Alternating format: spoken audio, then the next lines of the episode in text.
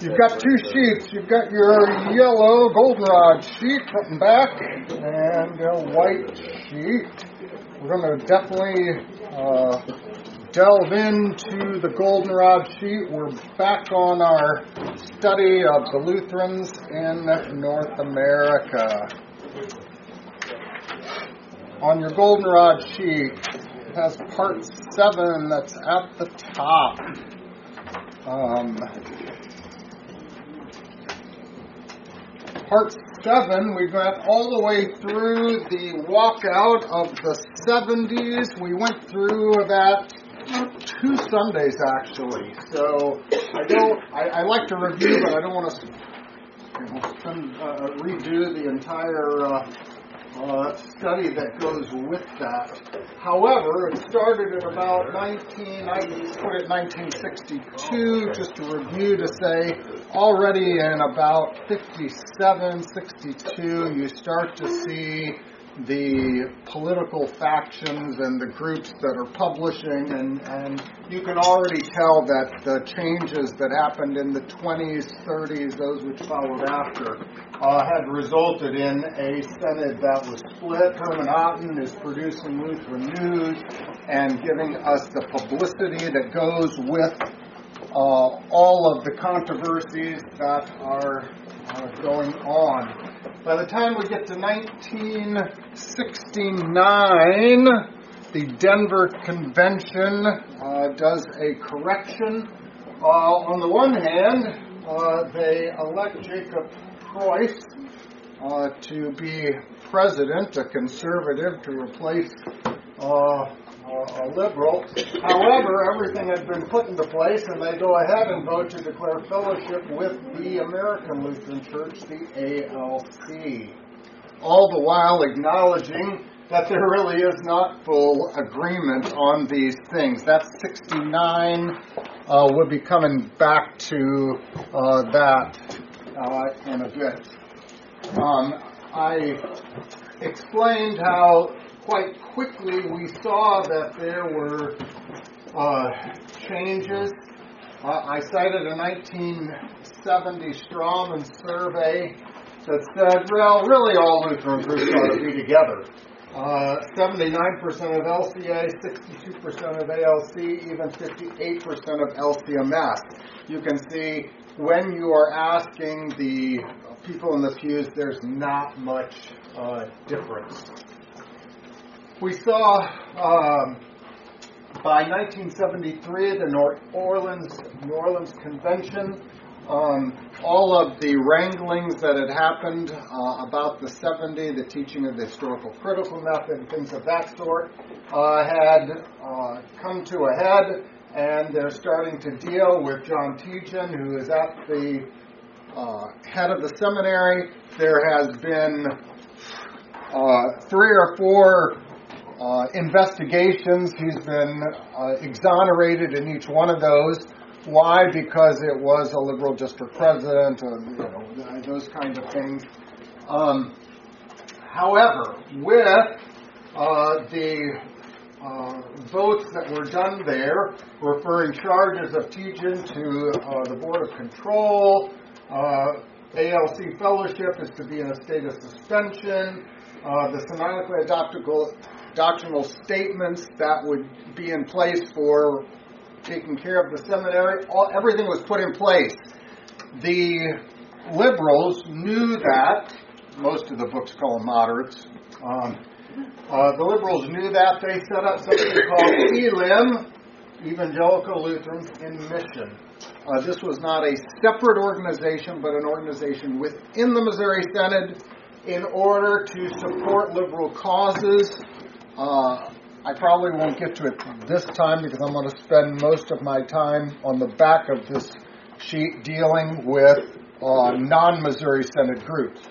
But uh, many of them already at this time saw this as a group within the Synod which would serve as a stepping point to leaving the Synod. That's, that's the, the ones who are the leaders of the shakers they knew that's what it was going what was going to happen. Those who were not the leaders and shakers weren't told this. Um, and they had no intention of leaving. Um, we finally got to the walkout last time, whereas the uh, as they started to tighten down the the bolts, they decided they would make this big pro, protest movement, and they walked off. They said, "See you later," and they went and started to form. Um, John uh, John Tietjen and those who were on the board, 95% of them that left, started to form a new seminary called Seminary in Exile. It was on the SLU campus and some other Eden Seminary and some other places like that. The ELIM, those were the ones that saw saw themselves as leaving eventually. The leaders so, did. The, so they weren't honest with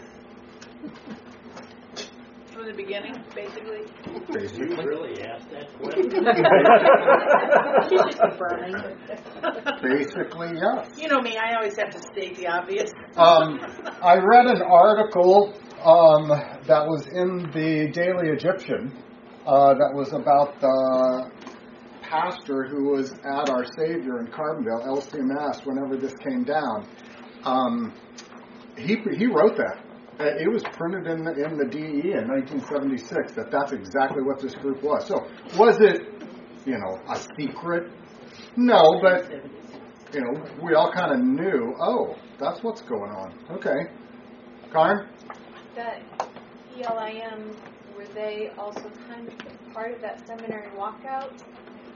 Because I thought the seminary walkout, they weren't really trying to leave, though. They thought they would say, "Oh no, come back." you know, is there a connection between the two? So Elim was formed before the walkout. As you can see, 1973. It was after uh, New Orleans, but before the walkout. Already in this year ahead of time, uh, as the leaders in this are talking to the Synod, uh, people are donating because they're using this as a uh, a way to raise funds to support their cause. Um, by the time that Preus deals with this, they say that 30% of money that would have gone to Synod was being funneled off into Elim. Was that Pastor Ritz that wrote that? It was not. Who was it? Uh, Berg, I think. Berg. Um. Let me see. His name was Robert Bergt. B E R G T. Yeah. Now, to draw the connections. After they walked off, and uh, Synod didn't, you know, they wanted to get everyone together and to, uh, oh, we're, we're offended by all that's going on and we want them back and all. That's not what happened. Um, um, a month later, after um, uh, Elim, after the seminary walk off, I got my time frame right. Month later or so, they meet in October up in Chicago. They have 800 people at a meeting there um, to discuss all that's gone on. What are we going to do about this? We're going to protest. We're going to, you know, they made great demands against the Synod that they need to uh, say they're sorry for all they did here, ask them to come back, exonerate Tietjen. Um, all of this is passed. They had a straw vote at this meeting in Chicago and said, uh, if we're ready to leave, you know, who, who would, uh, you know, are we, are we ready to leave? And they had a straw vote. The majority was slight majority. Slight majority said no. It, Elim immediately took a step back and went, wait a minute, what? You know, no, the people aren't with them. They were ready to, you know, they had published in their publication had had 150,000 uh, subscriptions going out. Uh, it had a picture of John Tietjen with a banner behind, Here we stand. You know, um, the idea to make him into, you know, the new Martin Luther, the White Knight, the whatever. Um, it was fine if you were going to protest. But as soon as you said, yeah, I think we ought to leave, Sounds awful familiar. Yeah. It nice both ways, both going liberal and confessional, both ways. both ways. Both ways. Um, in 1976, they go ahead and form what's called the AELC. This is a separate organization. This is one in which they are leaving. You leave the Missouri Synod, you join the AELC. Um, when they had votes, July, New Orleans, uh, the next one is Anaheim, typical kind of voting, you got a block. I mean, it was, it was always about half. Um, uh, you had typically 45% that would vote completely with the liberal moderates. You pretty well had 45% that would vote block with the conservatives. And those in the middle always voted to stay with the Synod. Whatever the head who was leading the Synod told us, here is what, you know, here is the bureaucrat, bureaucratic head telling you, here's what we're doing. That's what happened. Um, I, I'm, I'm not going to read it this time. I'll, I'll get back to it next time. But they thought that they would have a lot of people leave. They thought 45%. Um, it was miserable, 250 congregations at, at most. Um, you know, out of 6,000 or, or, something like that. Um, in 77, 79, after this fallout, after they started leaving, things are mopped up. The fellowship protest, uh, they, they go into protest fellowship now with the ALC. Finally, LCMS withdraws from the Lutheran Church of the USA, this param, uh, group. The ALC joins, and finally, this is terminated. All right, so that gives us kind of an update of where we have been. Turn your page over. Part 8. I'm leaving Missouri behind for a bit. Evangelical Lutheran Church in America is formed in 1988. Um, it takes the Lutheran Church of America, the American Lutheran Church, and now this splinter group, the AELC, and they formally agreed to start merging together in 1982. Is that meant to be formally? That must be. So here's what we got going on. We have our LCA, ALC, and we have our LCMS. ELIM forms in 1973. You might remember, 1969, we voted to go in fellowship with the ALC. Immediately after that, that was 69. 1970, the LCA, in their convention, voted to ordain women. In October of 1970, the ALC, whom we were in fellowship with, less than a year later, votes to ordain women. We just went to fellowship with them. Uh, um, 73, Elim formed because they see what's going on. By 74 is the walkout. By 76, the AELC leaves. They end up going into the ELCA. Um, we leave the Lutheran uh, LCUSA. AELC joins it. Finally, in 81, when we break fellowship, bingo! 1982, the year after we finally break fellowship, they all say, you know what? We think we ought to start this merger. It takes until 1988 before they get it done. But you can see that up until this point, They haven't quite moved it into it. But as soon as this happens, the ball goes into place. Why is that? It took 11 years after ALC approved women's ordination for us to break fellowship with them. 11 years. It's kind of amazing. In the meantime, did we have any cases of, of the females preaching at uh, LCMS churches? We did not have any. Isn't that the other? No, no, that's a good. That's No, a good no, question, yeah. That, that, we did not have any that were officially Missouri women preachers, right? No, None but they were, women. were in But we were in fellowship. So did this happen? Sure did. Was it supposed to? Well, no. Dude. You know, they were let, they're probably letting people hand out supper, the su- Lord's Supper, and women and stuff like that. They were It all depends on what district you're in. And is, is, is it is it because of group mentality?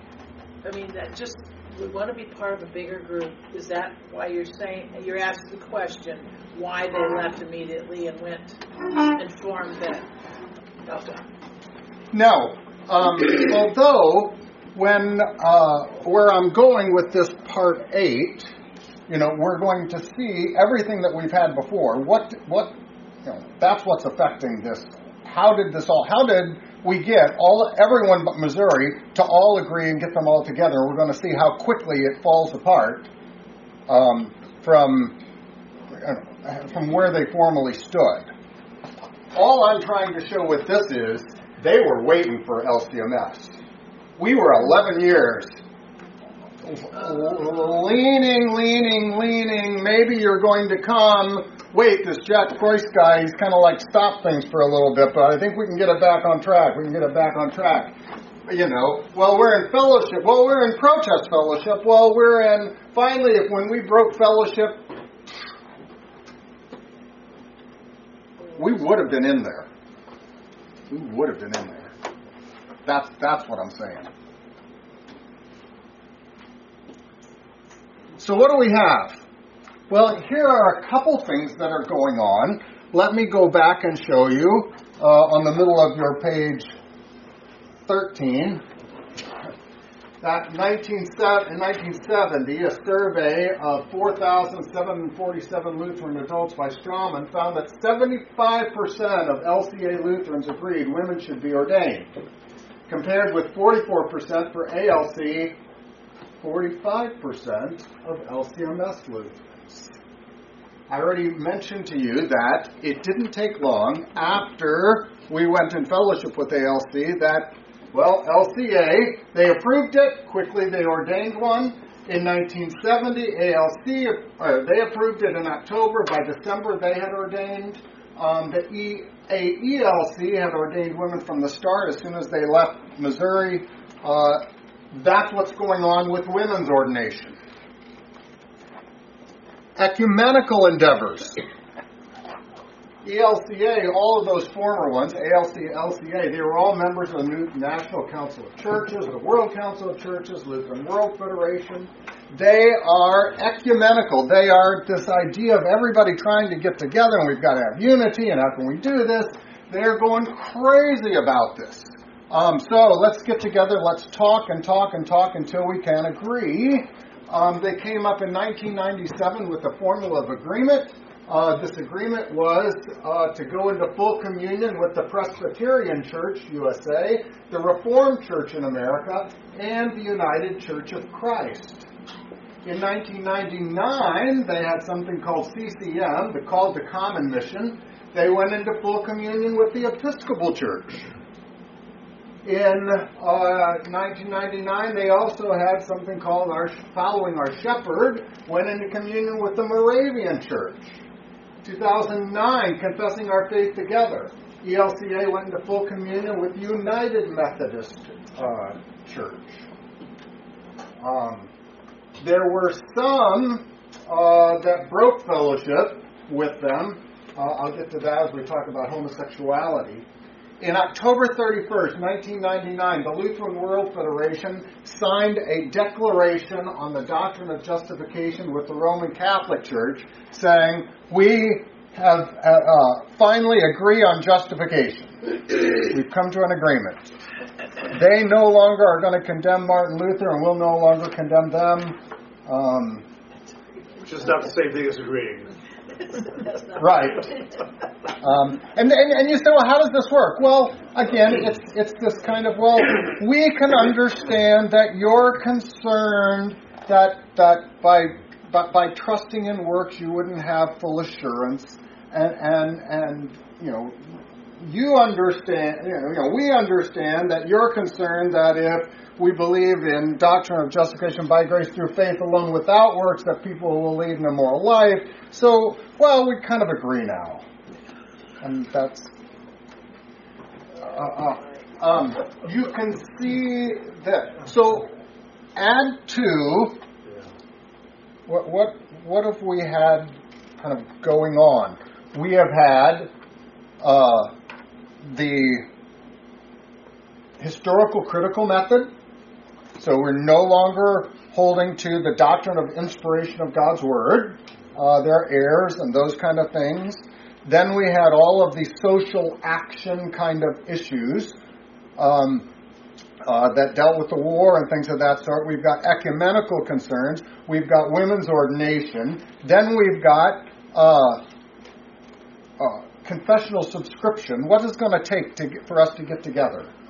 well, is it is it full agreement on doctrine and practice, or just that we all kind of hold to the Book of Concord in some way and somehow? All of these things put uh, those groups on a path to a 1988 ELCA um, coming together and, and uh, forming. Quickly, just to give you a little bit of a, uh, of a feel, in 1996, not long after uh,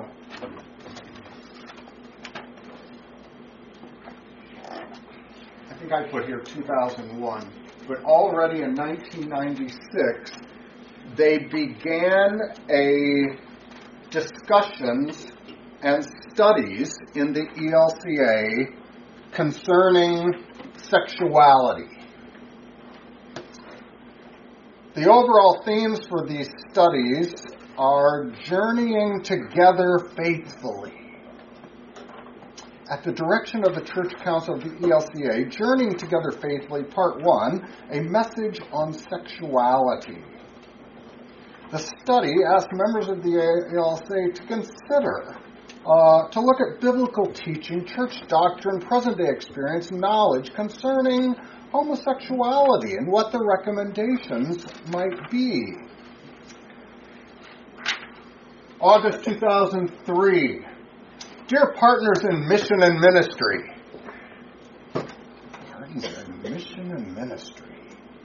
Um, I, I, I, that, that is letting you know that that's what we're about. Um, I say this because I was addressed. I mean, this is an ELCA, but how often were we talked to like that for the Evangelical Lutheran Church of America is on a six year journey. The direction for this journey was set by the 2001 ELCA Churchwide Assembly. The Assembly's actions mandated that this church engage in a study on homosexuality and a study on sexuality. The first study is to deal with the blessing of same gender unions and the rostering of persons in committed gay or lesbian relations. The second study is to lead to the development of a social statement on sexuality. What happened? They began their six year study, and we're just going to talk we're going to talk. We're going to have recommendations for 2005 and 2007 um, going forward until finally, by 2009, August 21st, the ELCA's Churchwide Assembly in Minneapolis voted to allow congregations to call and ordain gay and lesbians in committed monogamous relationships to serve as clergy and also to allow the blessing of same sex marriages. When the ELCA took a look at this, now, interesting enough, in 1964, uh, the LCA, the most liberal of those, had its first document on marriage and family. No reference to homosexuality in the entire statement. In 1970, they produced a second study, first mention of homosexuality declared to be a sin. In 1971, a statement in support of homosexual rights. Maybe God changed his mind in in one year.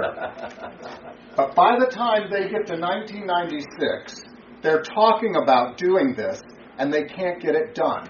By 2001, they say, we got to bring people along. So we're going to talk and talk and talk for about six years. They were nowhere ready to do this. After six years of talking about well, you know, um, when it says that uh, Sodom and Gomorrah they got rained on with fire, yeah, it's not the homosexuality; it was the violence that was the problem. Yes, and and when Paul was dealing with homosexuality, and it was the problem was is that they weren't committed homosexual relationships rather than the other. And now that we have learned so much, you know, and so at everything there are, they they go through. I can't remember what they say. The, there's seven Bible passages that mention it, and we after studying those and, and studying those and study well now that we've studied them again, now we realize that they really don't prohibit. Just caution. Um, and so they had moved them along, and at this point it was accepted. Um, I remember this because it was, you know, it was it hit the news. We were talking about it, whatever. On the very day, the very afternoon that the Churchwide Assembly in Minneapolis approved this uh, statement, there was uh, now in Southern Illinois we're used to tornadoes and stuff coming through. It can happen in Minnesota. It's not quite as common to, to have that, but it, it can. Uncharacteristically, um, in August there was a tornado and a storm that went through in the afternoon. It knocked, I kid you not, it knocked the cross off the church. That's a statement. on the afternoon that they voted this.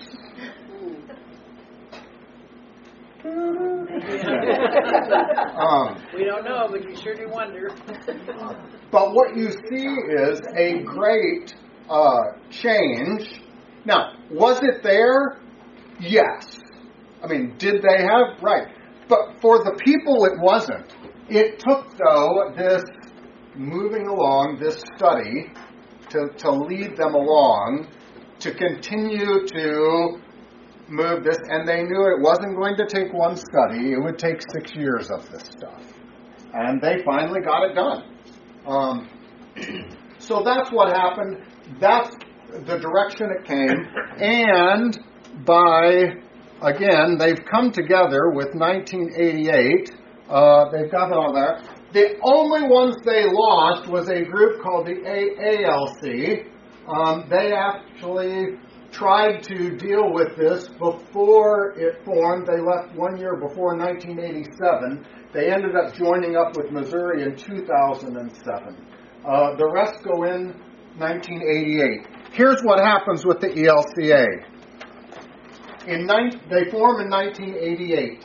In 1999, they have what I called they called the Common Mission, the CCM, where they said we're going to go in fellowship with Presbyterian Church, a church body that doesn't believe in the body and blood of Christ in Lord's Supper, and they'd already gone to fellowship with the United Churches of Christ and things of this sort.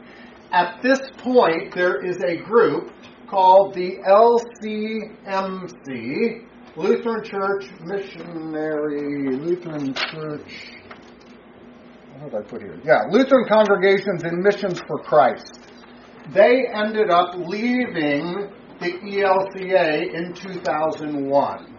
Now again, this is the big, you know, you had three big groups, now you have Missouri, which is pretty small, and you have the huge church. So it's probably inevitable that there's going to be some. When they left, there was only about 46 congregations that they could finally get to go.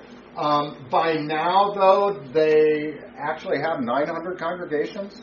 Um, it did end up, but it's a pittance compared to their, at the time they had 9,000 congregations or something like that. So a, a rather small uh, group that left. Again, the concern, and uh, if you read their history, they will tell you um, going into this fellowship denied the Lutheran confessions. Wow. Okay. Um, and that's why they left. LCMC. Going on forward. Now you have this homosexuality. You have the approval in 2009. In 2010, you have a group that left, the NALC, uh, the North American Lutheran Church. Uh, when they left in 2010, there was 17 congregations. Now they have four, I think maybe 500. Um, North American Lutheran uh, Church. There have been, since the ELCA formed, two splinter groups that have uh, that have pulled off. That being said, um, LCMC, um, 2010, Lutheran Core announced it would succeed from the ELCA, form a new denomination, North American Lutheran Church, with just under 500 congregations, 150,000.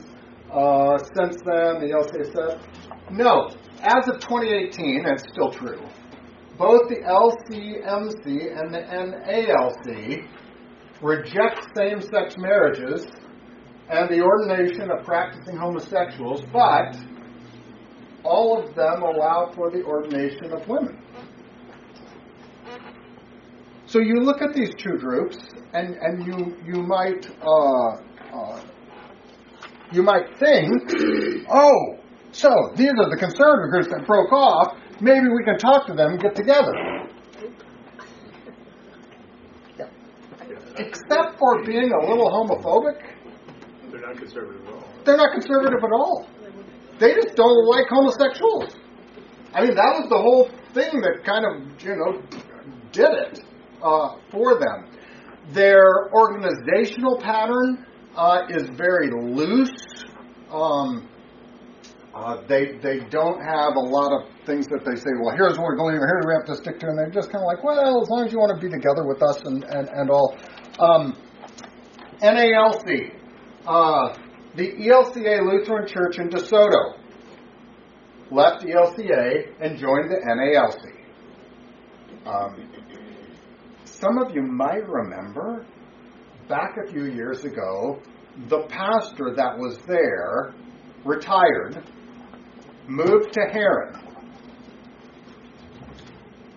He came to our church with his wife to check us out. Does anybody remember this?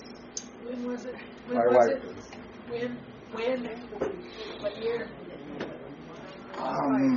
Since I've been here, has it since you've been here? Um, anyway, he came. Real, Right before, about a year before COVID hit. A year before COVID. Yeah, yeah, yeah. I think that was right.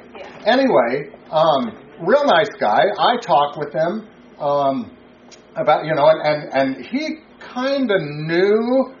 I mean, you know, I mean, he'd done his research. He knew, and so because he knew, I'm going. Well, you still came. I mean, there's an ELCA Lutheran Church in Marion.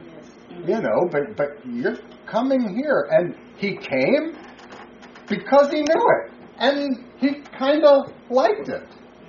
His wife reamed me out for closed communion, and that was the last we saw of him. I thought, well, now that's really interesting. Um, but again, you know, he was from his group a conservative because they're, No, they whoa, whoa, we we're not like them. Yeah, I think I got it, but that's what. Um, LCMC. Um, I recently went down and did a funeral for Jean Heilman down near Dongola. Um, the uh, she hadn't been a member there in a while, but you know earlier had been. Uh, that is an LCMC uh, congregation. There's a uh, there's a cemetery, and then the church is kind of across the street, kind of down down and whatever. Um, I buried her there. There were several Lutherans. There's not a lot. So I went down, I checked out the church to kind of look at it. There's a little sign that says they meet once a month on a, I don't know, Sunday afternoon, Tuesday, you know, whatever. Um, it is an LCMC. Um, there's one in Paducah. There's, you know, some. So, are there some of these? Absolutely. Are they around? Um, they have no pastors. Yeah, Missouri's having trouble getting pastors, but these are much, much worse. Um, so I went to um, Patty's mother's funeral in Wine Hill. Uh, that congregation, large congregation, is being served by a woman who has not been seminary trained, has been to one of these workshops to kind of give you the quick course, put you in.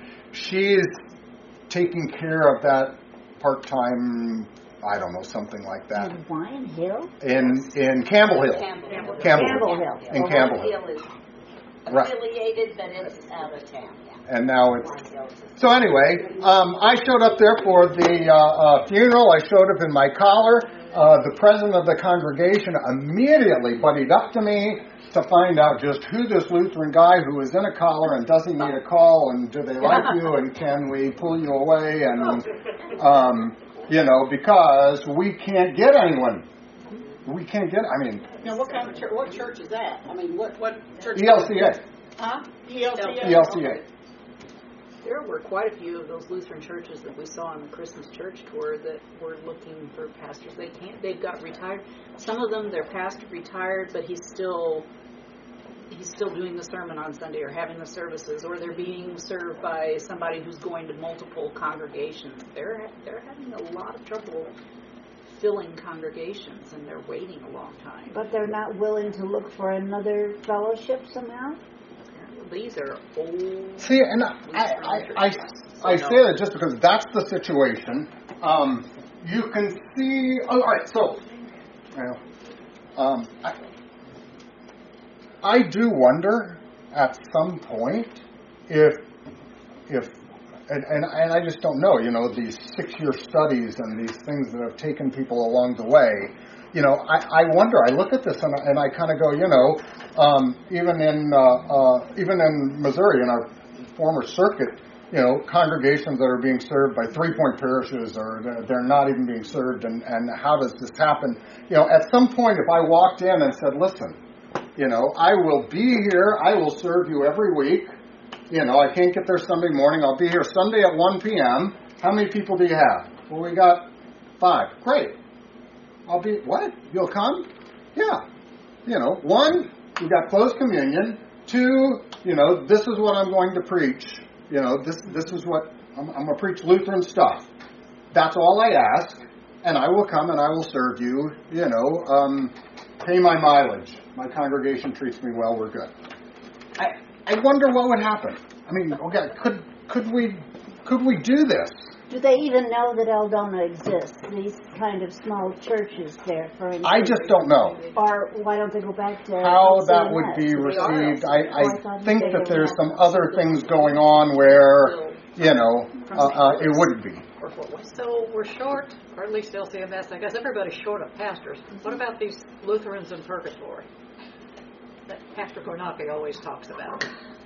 They're, for some reason, they can't be called. They're pastors who have been displaced for some reason. Um, It's probably a good reason. question. Are you talking about the Missouri Synod? That's what he always called them. And, and he has a book on that. Yeah. yeah, um, right. I, I, now I know what you're saying. So, so here's the thing. Um, in and this is a little different issue. In Missouri, there are pastors um, who have held to closed communion. I'm not going to marry people living together in marriage. You know, I'm going to hold. I'm to. You know, we're not getting into contemporary worship, and their congregations throw them out. Um, Missouri, you know, should discipline the congregation. They don't. And so these pastors now, well, what are they doing? Well, I'm trying to look for a congregation that would call me. Well, the district doesn't want to place them anywhere else because they look at it caused a big stink. It's a problem. We like pastors that keep everything together. So, yeah, there are these that did well. I mean, you know, but the Synod doesn't want them. Build the top doctrine, but they can't get a call. Yep, yep. Mm. Um, and I don't know what to say. I mean, uh, you know, Chuck and Joyce Mann down in Florida. Um, you know, the guy's been removed for the second time. I mean, technically, um, from his congregation, and, and and so you know, I tell him, great. It's you know, you're you know, I know you. I go, it's time. I go, are you ready? you know, don't? You know, we'll we'll allow you know you can preach everything that you've been preaching, and you'll be supported, and you know, all of this. And no, they don't leave. But do they lose their pension if they go to a different synod? I mean, Um, part of most of them are given a deal. Uh, Pastor Aaron left; he didn't lose his pension. That's what I heard about why some of the ELCA, Yeah. like from back home, don't leave the NA, don't go to the NALC. Well, if you're vested, Um, this is in the L- LCMS. If you're vested, what what I don't I don't remember what what that is, but if you're vested, your your pension stays, or at least it did. How, however, I, I, I need to tell you that I was retired before I left Missouri City. That that's why mine didn't change. Eric, it's hard to have sympathy for the pastors in purgatory or whatever, or whatever they are, when when they don't run from false teaching. It's just hard to it's hard to say, well, what are we going to do with these people when they See, you're it's hard to kidding. You're still in a heterodox synod. So let me show you, because that, that's exactly where that's exactly where this goes. Uh, um, to finish out, um, what started off, and and again, I, I think that there were you know good things going on, and then the 20s hit, and then the 50s and 70s, and finally, you know, what are we looking at now? 2013, ELCA is installing their first openly gay man to be a bishop, not just pastor, but to lead. 2015, we got the first transgendered pastor. They're trying to get a bishop that's transgendered now. Um, you know, Trying to. They're trying to. trying to. That's amazing. I was. Um, Is it a he or a she, the pastor? that point it doesn't matter. But I mean, what do you call them besides pastor? And what do they wear? So, moving on. Your white sheet. What do we find? I'm a woman. I can't help. Here is what we find. I entitled this the micro sentence in LCMS defense. I, I don't know, if that's good enough, but, uh, but at least it started. Watch. Back in 58, around 1962, the LCMS convention, there were all these things going on. We've told you, hey, this isn't the first time that people in Missouri realized, wait a minute, all this, and so uh, um, they're going into fellowship, and then they go into fellowship with ALC, and then they're in it for that long, and um, there's a group in 1951 called the Orthodox Lutheran Church. that OLC is formed. Um, they leave Missouri and they formed this group. In 1956, five years later, they split. Um, when Paul Kretzmann is accused of teaching an error at their own OLC seminary, uh, and they then become what's called the Concordia Lutheran Conference, which is has the acronym CLC, Concordia Lutheran Conference. In 1959, after the LCMS convention, They saw what was going on. They started to hold conferences called State of the Synod. Uh, it was well attended by laymen as uh, they said, hey, here's what's going on. Pastor Herman Otten was able to by, put these uh, things together into a 200 page documentation listing all of the controversies within the LCMS that had arisen since 1950. So, over the last nine years, they had sections dealing with Martin Scharlemann, who had denounced uh, inerrancy, Jaroslav Pelikan, who later goes into uh, Rome, Martin Marty, the Common Confession, Biblical Authority and Inspiration, a, long list of, of these, and it's out in the open, they're talking about it. Finally, in 1961, at the conference in Milwaukee, Wisconsin, it was attended by over 400 laymen and pastors who wanted something to be done about this. They saw that it was going on. They wanted something to be addressed at the upcoming convention in 1962. the Synod refused them a boot. In, in effect, pushes them off and says, no, we're not going. Now, again, this is prior to Jacob Preus coming in in 1969. So, because of their refusal, because of them stonewalling and not listening to any of their conservative things, in 1964 they leave and form the Lutheran Churches of the Reformation, uh, 1964. So you say, well, this isn't the first time. How come people didn't? They were starting to, and this is uh, uh, what happened. In 1972-73, Fellowship of Lutheran Congregations, FLC, left the LCR. In 1979, the Illinois Lutheran Conference, ILC, was formed by three congregations who made it the basis of their confession that all of their congregations use the King James Version only. Because that's the problem, and they left the WELS congregations. And the FLC went in fellowship with the ILC for a little bit. And in 2006, the Orthodox Lutheran Confessional Conference, which has been the OLC, is now the OLCC, is formed by five congregations that left the LCR because there was female voting, female suffrage. In 2006. Just a bunch of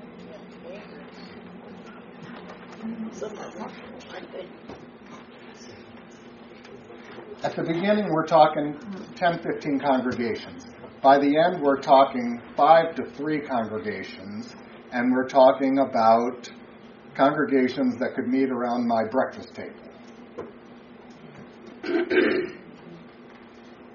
2004, Salem Lutheran Church, Malone, Texas, where Bishop is, uh, ends up leaving the LCMS. He, along with three or four others, forms what's called Niles Theses in response to things that are going on. In 2006, Eldona is actually formed in Texas. Uh, they adopt the Miles uh, Malone Theses and all together. Um,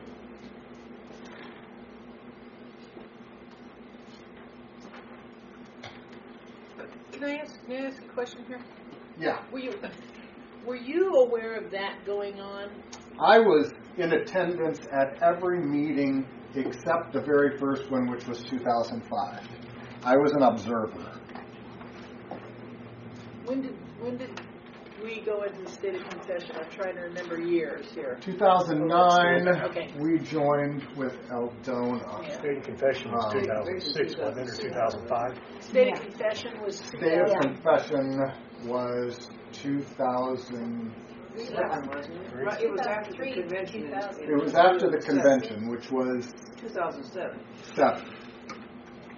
But we were in state of confession for three years, Yeah. Yeah. so it had to have been earlier. Yeah, you were already Yeah. state of We confession. left- in the we started here, So so- 2003 to 2006, and then we left in 2007, I thought. Yes. 2009, and we were only independent for about a year. Oh, we left in 2007, We that's left what in it was. 2007. Because you, you, Yeah, you left okay. the year we joined the church. Yeah, we left, we were independent from 2007 to 2009. I thought it about a year or two. Um, you actually probably went into a state of confession in 2004 or 5. I think that's right. Um, I've got that lined out in six pages that we'll get to next time. this is trying to condense it down to give you a bigger picture, and that's why I'm trying to decide if I need to entangle that or not. Patty? How many congregations were in Eldona when it first started? When they were formed? There were, uh, when they, uh, when they uh, did the Niles thesis, there were four pastors. By the time this started, there were, I'm going to say nine or ten. Just, just, just thinking how many they've got. And, and we've gotten up to 20, yeah. a little more than 20, and I think we're back down to about 18 or something like that. Um, yeah. Or something, I, just to give a, a big feel. So, um, I went up to Minneapolis for a conference uh, because of uh, because the OLC OLCC had a conference. Uh, we were looking at these groups invited us to come up because they said, "Hey, we're also conservative and broke off for you know some of these things and come and talk to us and, and whatever. We went up to talk with them. Many of the guys were were, were pretty nice. Um, there were a couple of them that were uh, some crazy about women's voting, uh, some crazy about KJV, some whatever. What, what do you find? What you find is that uh, those who are able to stand up and say no and uh, I'm not going to follow that and I'm going to do something different. In fact, I'm going to break away are often uh, type A personalities and they're very strong. That also can be a weakness. So that you then think that you are the new Martin Luther, and all of a sudden anything that comes into your mind, and so it ends up fracturing and breaking apart, and any small group that has left quickly breaks and breaks and breaks until it's nothing. Um, and and that's typically what has happened. Um, we went up to uh, you know meet with them. uh, and the group that left the ELS at this time, we were in a uh, state of confession or back after 2004 and things of that sort. The ELS in WELS, Pastor Haroon and I said, all right, well, if Missouri is going to go the way of all things, maybe we can go to the ELS or WELS. They were just putting together a new statement called the Public Ministry of the Word. Um, we both took a look at it and said, yeah, that's a crazy document. It denies the pastoral office. It says that uh, women Sunday school teachers and day school teachers are in a part of the pastoral office and that they get partly a call and kind of stuff. And we said, we can't do that. Um, there were groups of those, and one particular man, Pastor Rolf Preus, who was in the ELS, um, uh, said, This is false do- doctrine. They threw him out. When they threw him out, there was a group of four or five other pastors that said, well, if you're going to throw him out, we'll resign along with him in profession because he's right. And they formed what was called the ACLC. Um, January 2008, we were invited up to this free conference that these two groups were having together. By 2010, we had reached an agreement with them and had gone into fellowship with them. Um, uh, pretty good guys. Not long after that, the guy that they left in protest with resigned from the ACLC, resigned from their group, and said uh, no, he didn't want to be a, a, part of that, and decided that he was going to try to go back into uh, some of these former associations by means of Canada. So he was going to join the Lutheran Church Canada, which then had an agreement by which he could go back into the Missouri Synod, and he left them high and dry. Um, sometime after that, uh, we brought in Pastor Rydecki, uh, who uh, was thrown out because of objective justification. They liked objective justification, and so they broke fellowship with us. Uh, in March of 2015, those former guys went back, almost all of them, three out of the four, uh, or, three out of the five, went back to the ELS. All but two pastors returned. It's the typical kind of small micro synods that personality wise and the things that are going it's it's very difficult. Um, there was one other group that um, pastor jack Cascione, um, missouri synod pastor maintained a uh, e-list reclaim news uh, is a he decided that the reason that Missouri was all going uh, hot was because it didn't maintain voter supremacy. He was a Beza man, if you want to go back to our doctrine of the office of church and ministry. The problem that uh, uh, all of uh, us who hold up the pastoral office, uh, rather than the voters meeting has to be the, the highest thing, and that would have kept everything together. The problem are the pastors, the laymen could take care of this.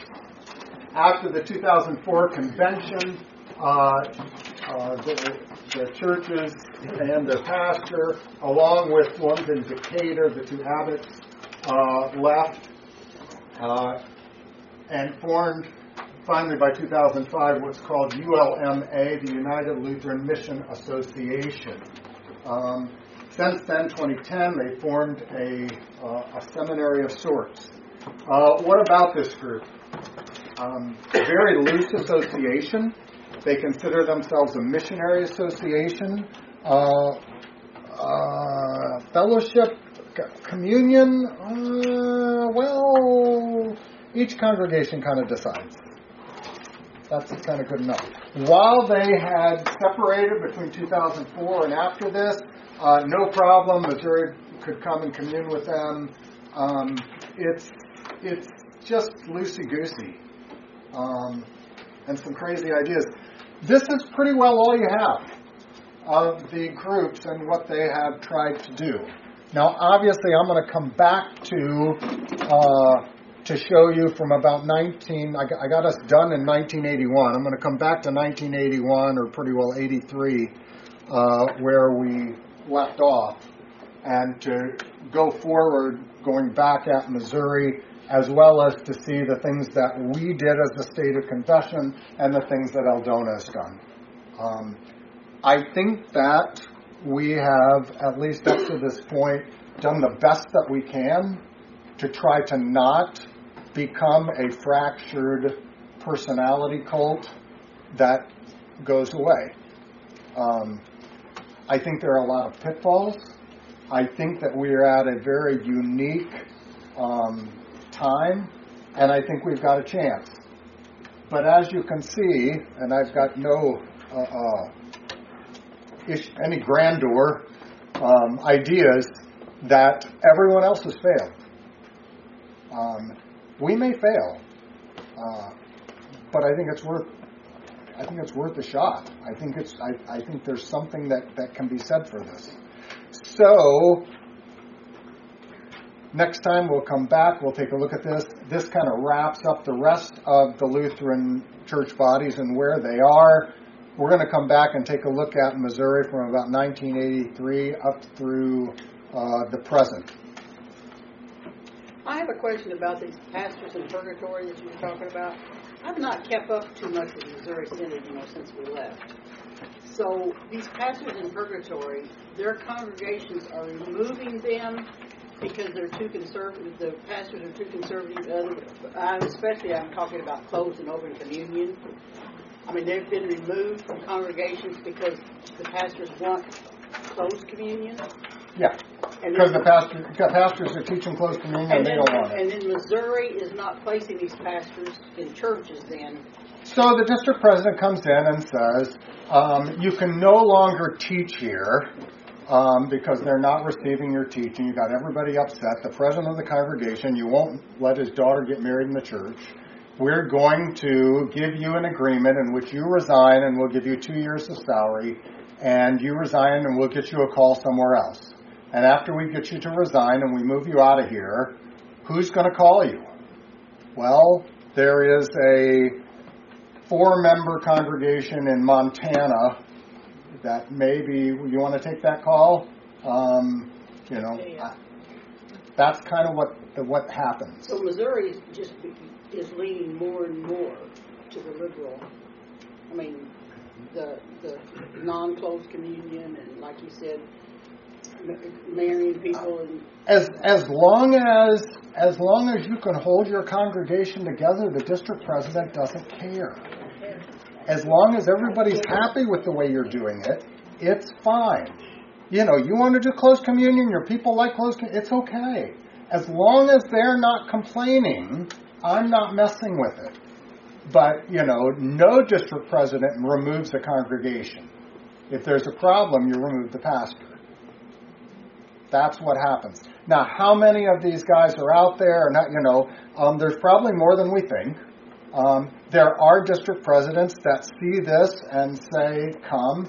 And so, uh, uh, the pastor down in Florida was invited by the English district to for him to come on up and, and to come to his, you know, he, he heard what happened to him down there and said, "Come on up here to our convention and we'll, you know, see if we can get you a call." But there's only so many calls and and you know so uh, we've got a pastor for you he's been thrown out of three congregations you want him it really he's a good guy.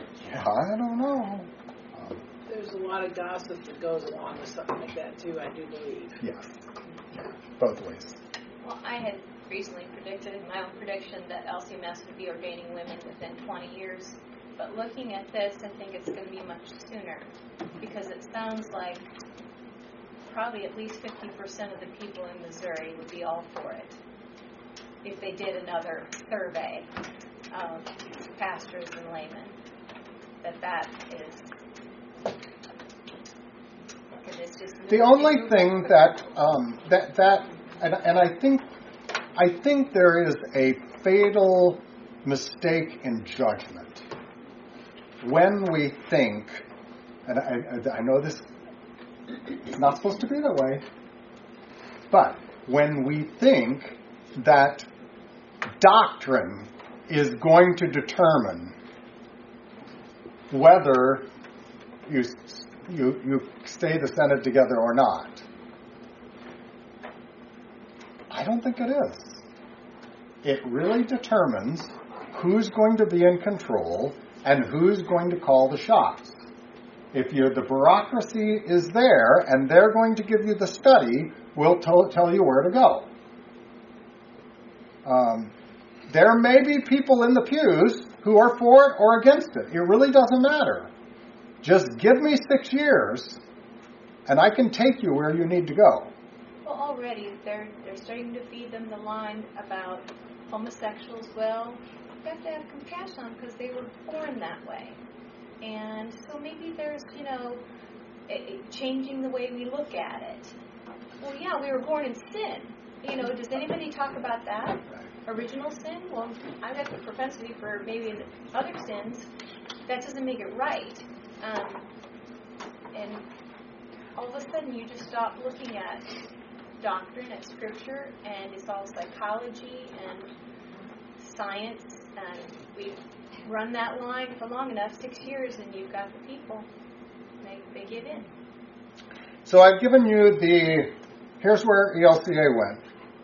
Um, we're going to back up and we're going to say, all right, 1981, 1983, let's run things forward and let's see what's been going on in, in Missouri.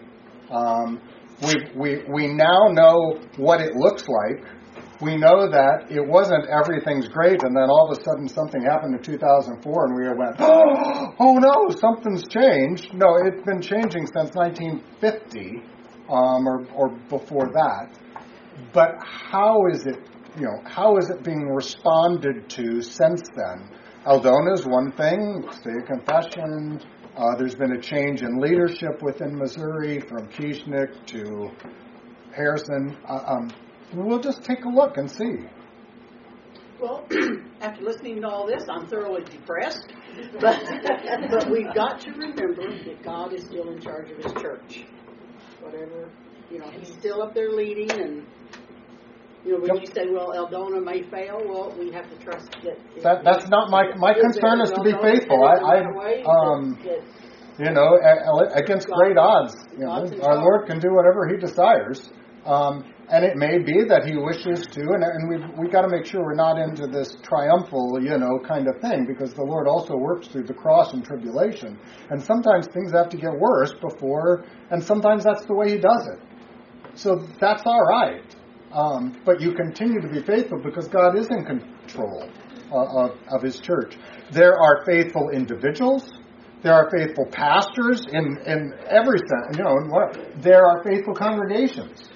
Um, you know, I'm talking about the public profession. I'm talking about the whole group. And you look at these and you kind of go, yeah, we got some, a lot of problems. Well, I'm probably going to get myself in trouble. But you, you have to remember that the scriptures talk about sheep and shepherds. And as the scriptures speak about sheep, what always happens to sheep? They stray. Sheep stray. And they get preyed upon. Well, th- th- that's that's see, and, and, and you, you you don't realize how difficult it is today to be an Orthodox pastor because the world and now most of the church is against you. In 1400, when rationalism began, it was rejected. Where's rationalism now? King. Rationalism is supreme. A lot more important than the Bible. We're over. Yep. Let's pray. Heavenly Father, uh, we ask that you would lead us into your word, and we ask that you would strengthen our resolve to be faithful. Uh, where we have failed, that we would uh, uh, repent and return to it, always trusting in the forgiveness which your Son showers upon us daily. In his name we pray.